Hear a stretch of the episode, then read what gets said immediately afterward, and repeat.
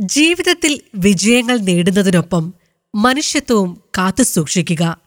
ചില ജീവിതങ്ങൾ ആ പാഠവും നമ്മളെ പഠിപ്പിക്കും. Radio Suno ninety one point seven F എമ്മിന്റെ ദി സ്റ്റോറി ടെല്ലറിന്റെ പുതിയ എപ്പിസോഡിലേക്ക് എല്ലാവർക്കും സ്നേഹത്തോടുകൂടി സ്വാഗതം. നിങ്ങൾ എത്ര തന്നെ സങ്കടത്തിലായാലും ഒരിക്കലും നിങ്ങളുടെ പുഞ്ചിരി നിർത്തരുത്. എന്തുകൊണ്ടെന്നാൽ ആരെങ്കിലും നിങ്ങളുടെ പുഞ്ചിരിയുമായി പ്രണയത്തിലായിട്ടുണ്ടെങ്കിലോ ഇത് വളരെ പ്രശസ്തനായ ഒരു എഴുത്തുകാരന്റെ വാക്കുകളാണ്. Radio Suno ninety one point seven F എമ്മിന്റെ പുതിയ പോഡ്കാസ്റ്റ് ഓതേഴ്സ് ഓഡിയോ ബുക്കിലേക്ക് എല്ലാവർക്കും സ്വാഗതം. ഓതേഴ്സ് ഓഡിയോ ബുക്കുമായി ഞാൻ നിസ നിങ്ങളോടൊപ്പം. ഓതേഴ്സ് ഓഡിയോ ബുക്കിന്റെ ആദ്യ എപ്പിസോഡിൽ നിങ്ങളെ സ്വാഗതം ചെയ്യുന്നത് എഴുത്തുകാരുടെ ലോകത്തേക്കാണ്.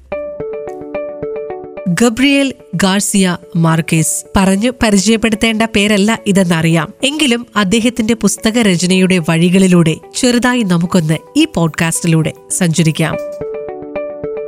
മലയാളിയുടെ വായനാ ലോകത്തെ സുപരിചിതമായ ലാറ്റിൻ അമേരിക്കൻ പേരാണ് ഗബ്രിയേൽ ഗാർസിയ മാർക്കേസ് എന്നത്. One hundred years of solitude എന്ന ഒറ്റ പുസ്തകത്തിലൂടെ വായന പ്രേമികളുടെ ഹൃദയത്തിലാണ് അദ്ദേഹം സ്ഥാനം പിടിച്ചത്. ആയിരത്തി തൊള്ളായിരത്തി ഇരുപത്തിയേഴ് മാർച്ച് ആറിന് കൊളംബിയയിലായിരുന്നു അദ്ദേഹം ജനിച്ചത്. നോവലിസ്റ്റ് പത്രപ്രവർത്തകൻ പ്രസാധകൻ രാഷ്ട്രീയ പ്രവർത്തകൻ ചെറുകഥാകൃത്ത് എന്നിങ്ങനെ പല മേഖലകളിൽ അദ്ദേഹം മികവ് തെളിയിച്ചിരുന്നു. കപ്പൽ ഛേദത്തിൽ അകപ്പെട്ട നാവികന്റെ കഥ എന്ന രചനയിലൂടെയാണ് മാർക്കേസ് സാഹിത്യ ലോകത്ത് തന്റെ വരവ് അറിയിക്കുന്നത്. ആയിരത്തി തൊള്ളായിരത്തി എഴുപതിലാണ് ഈ പുസ്തകം പുറത്തിറങ്ങിയത്. ആയിരത്തി തൊള്ളായിരത്തി അറുപത്തി ഏഴിൽ ലോകത്തിന്റെ വായനാ പുസ്തകത്തിൽ ഈ പേര് ശക്തമായി എഴുതി ചേർക്കപ്പെട്ടു ഒരൊറ്റ പുസ്തകത്തിലൂടെ. നേരത്തെ സൂചിപ്പിച്ച പുസ്തകം one hundred years of solitude ഏകാന്തതയുടെ നൂറു വർഷങ്ങൾ ഈ നോവലിന്റെ കോടിക്കണക്കിന് പ്രതികൾ വിറ്റഴിഞ്ഞു. പുസ്തകത്തിലെ മാജിക്കൽ റിയലിസം ശ്രദ്ധ നേടി. ഏഴ് തലമുറകളുടെ കഥയാണ് ഏകാന്തതയുടെ നൂറു വർഷങ്ങൾ.